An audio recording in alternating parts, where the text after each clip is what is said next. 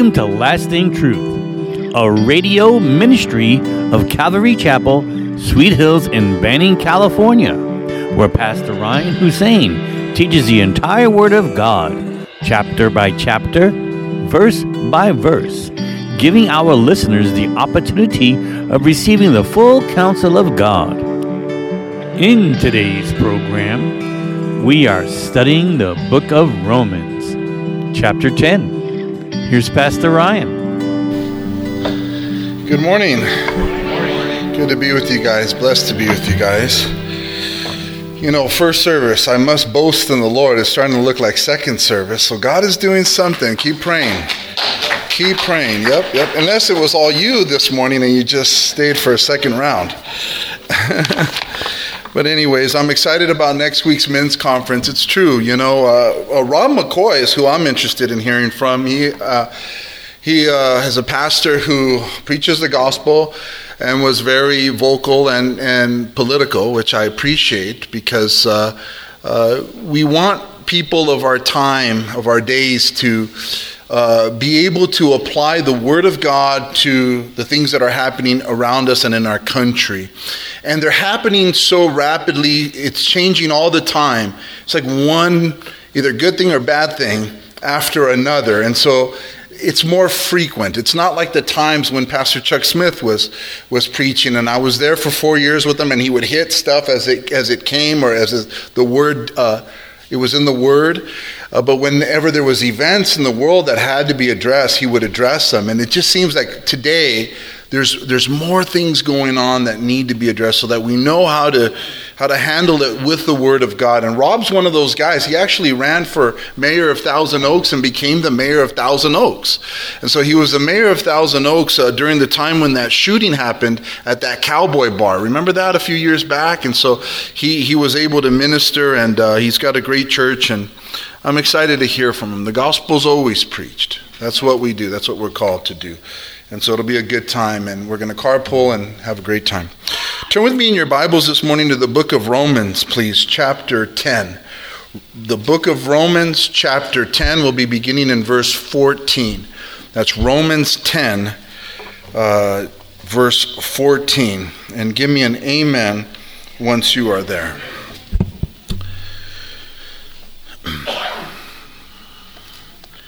And so, Father, again, we come before you this morning with thanksgiving and praise to you.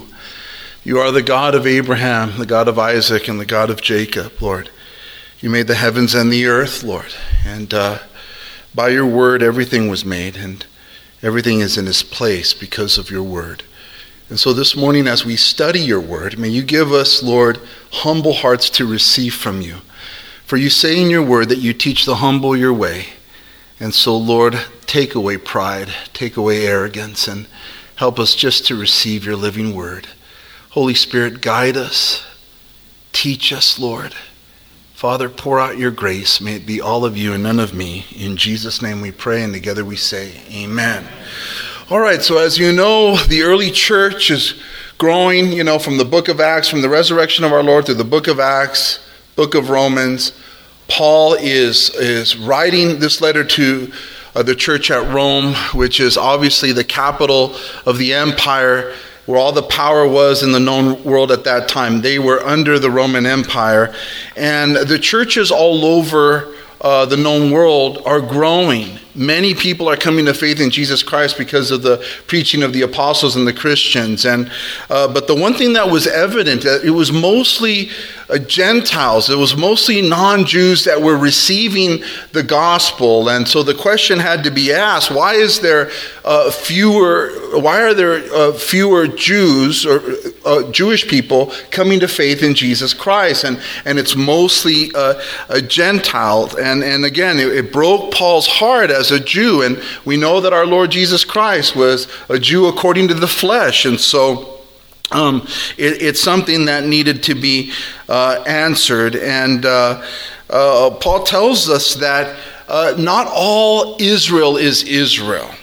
And that was a, a, powerful statement. Like, not just because one is Jewish doesn't mean that they have true faith in God. All right, just because you know the, their bloodline led to Abraham doesn't mean that that makes them good with God. Not all who are Israel uh, are Israel, but only those who God has predestined to believe would believe. And so he spoke on God's sovereignty, that God has uh, his, his sovereign, his, his superior knowledge of people, knowing who will choose him, who will live a life, and then choose to choose to believe in him or not, God's sovereignty uh, uh, had a big part in it. That Israel would eventually reject the message and that it would go to the Gentile world. That also was part of God's sovereignty, that the Gentile world, the non Jews, would receive uh, the gospel of Jesus Christ.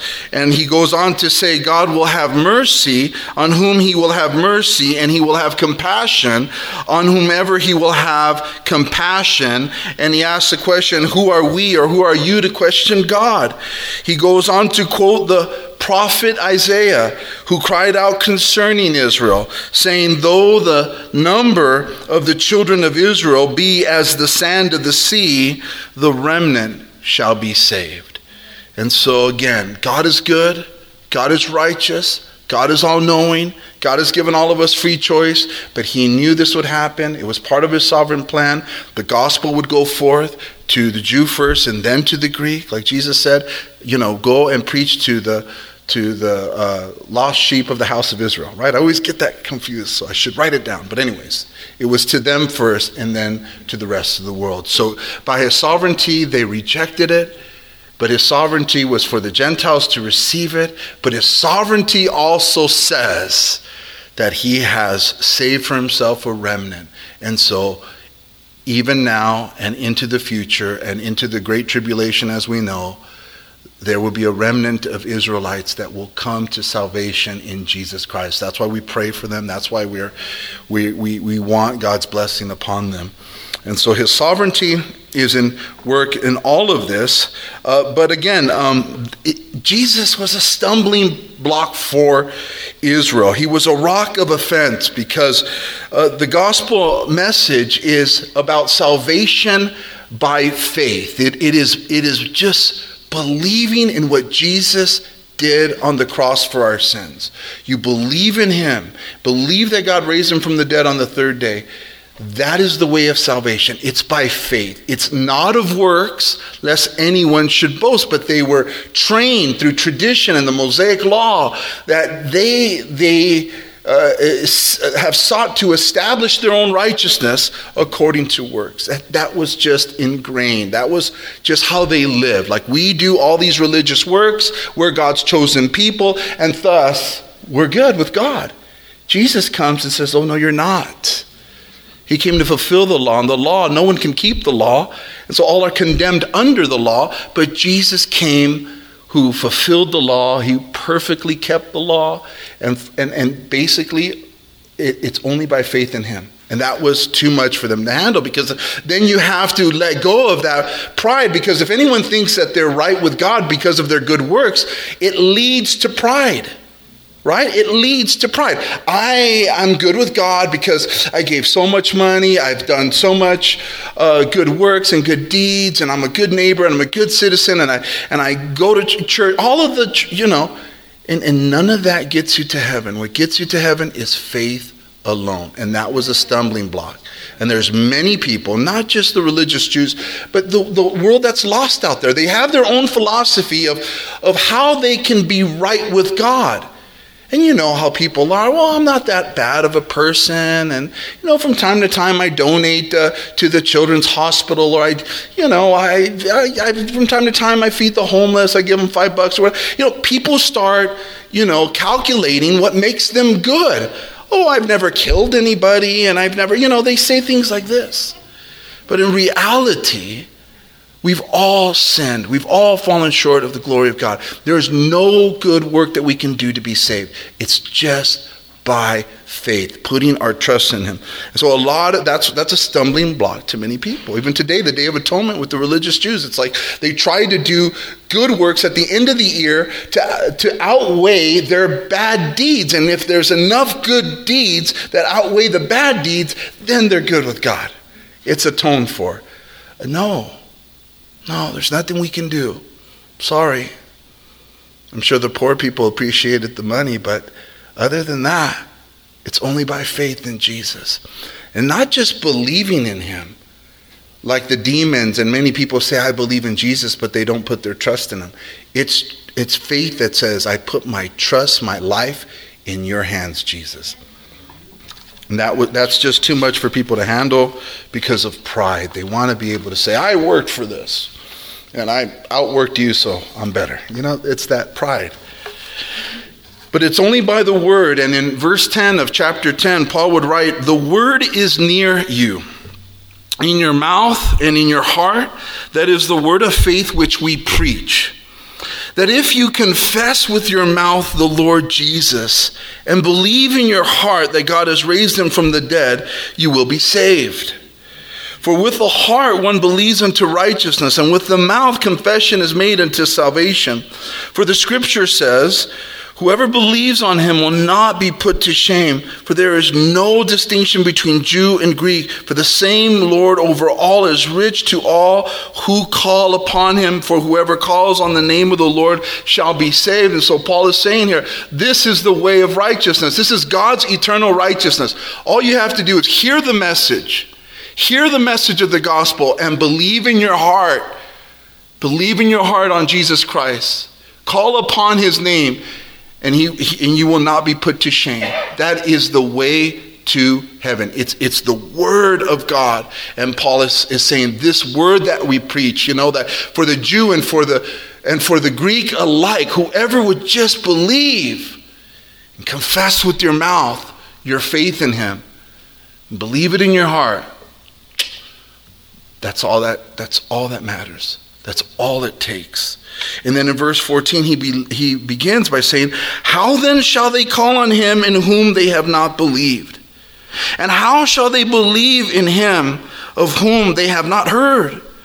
And how shall they hear without a preacher?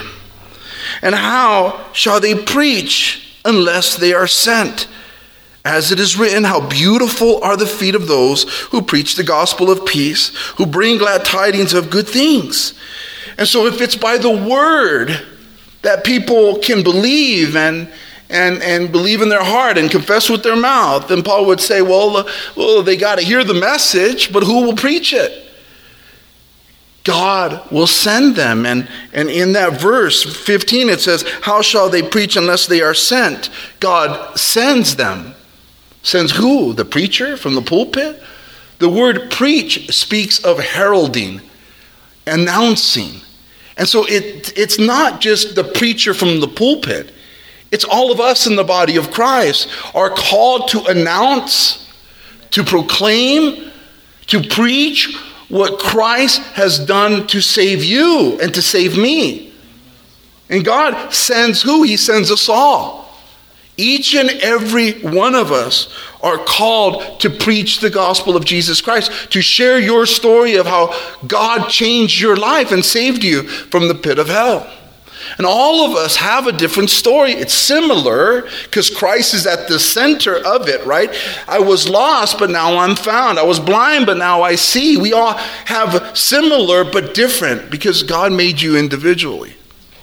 You and I, all of us individually, are wonderfully and fearfully and wonderfully made. You have a story that can touch people that my story cannot touch those people. All of us have a story.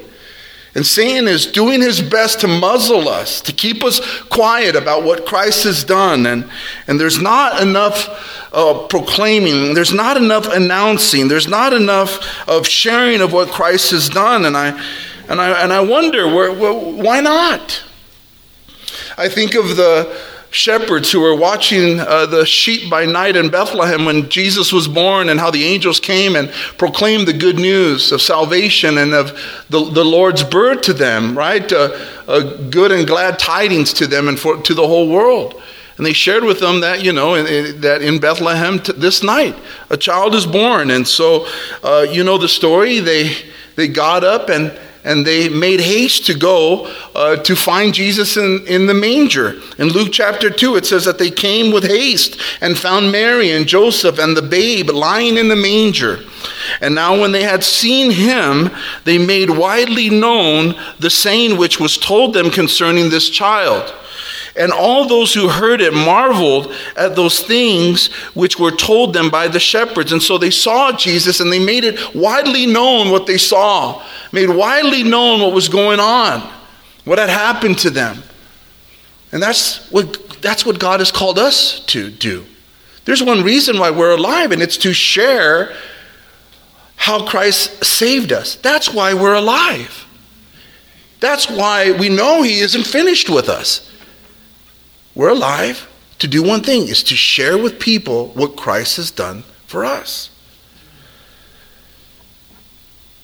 Yesterday, I was blessed to go to a beautiful wedding up at uh, um, Oak Glen Apple Farm.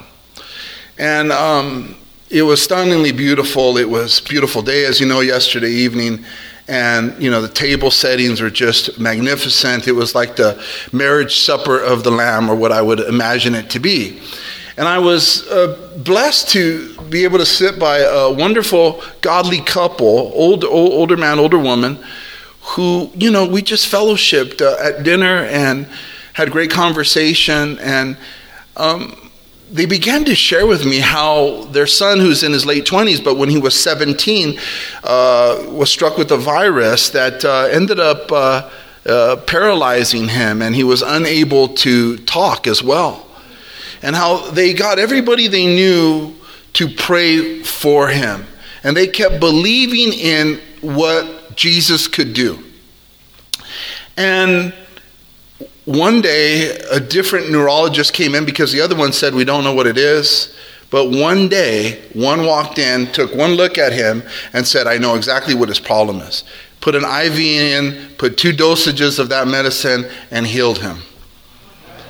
And so, what they were doing to me, where they were preaching to a preacher, announcing, heralding to me the good work that Jesus did for them. And she said to me, I can, we can be here all night telling you about what Christ has done in our lives. And, and that's what needs to be for our church, for all of us.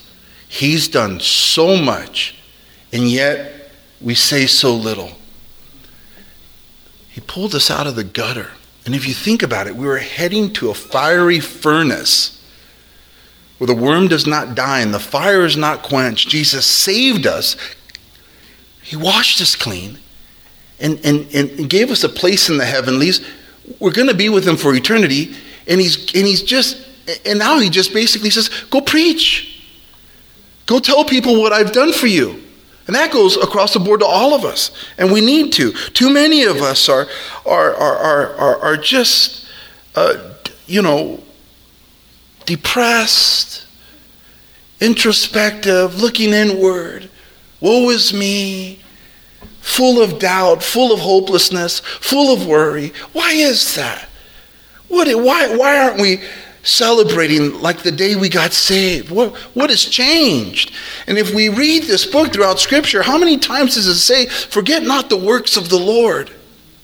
Forget not what He's done for you. Don't forget. Write it in a book, write it in a journal if you have to, but don't forget what He's done for you.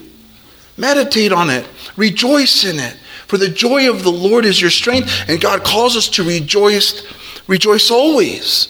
So there should be a sense of enthusiasm and joy to share in your own way how God anoints you to do so, but preach His good news to whomever He brings in your sphere of influence. At work, you're there not just for a job, but to be a witness. You'll eventually get to lunch with your coworkers. You'll eventually get to do, you know, talk, share with them the good things that God has done for you. It's needed because the world is lost and they're dying fast. And He's coming quickly, He says. We only have this moment in time to share. We don't have to be amazing preachers. We don't have to know every verse in the Bible. Just share with them the good things God has done for you, if indeed He has done good things for you. When Jesus sent out his disciples to preach in Matthew 10, verse 7 and 8, you can write it down and check it out later. He said to them, As you go, preach, saying, The kingdom of God, the kingdom of heaven is at hand. Heal the sick, cleanse the lepers, raise the dead, cast out demons. And then he says to them, Freely you have received, freely give. I'll repeat that. Freely you have received, freely give. What have we been given? His free gift of salvation. You have freely received it, and He wants us all to freely give it out.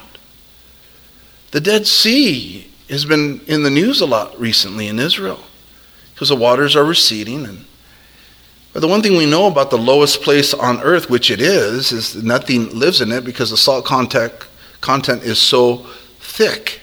So people go there and they float on water. You don't sink. It's beautiful. The waters are receding. But what feeds it is a Jordan River. It's fresh water that goes into it. But there's no outlet. And if there's no outlet, then it dies. And it's the same with like our witness. If we're, if we're not going to freely give out what we freely received, our walk becomes unenthused. You know, we lack passion, zeal. We get lethargic and lazy, and the couch becomes way more attractive, and the bag of chips and everything that goes with it. Been there, done that. But when we stop and think what he, what he is worth and what he has done for us, we want to give it out. We just can't wait. It becomes fire in our bones.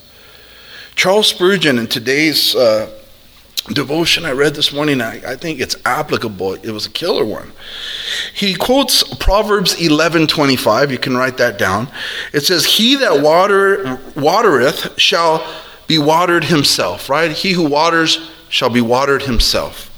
And this is what he says concerning Proverbs 11:25. He says, "The lesson is that to get we must give, that to accumulate we must scatter, that to make ourselves happy we must make others happy, and that in order to become spiritually vigorous we must seek the spiritual good of others.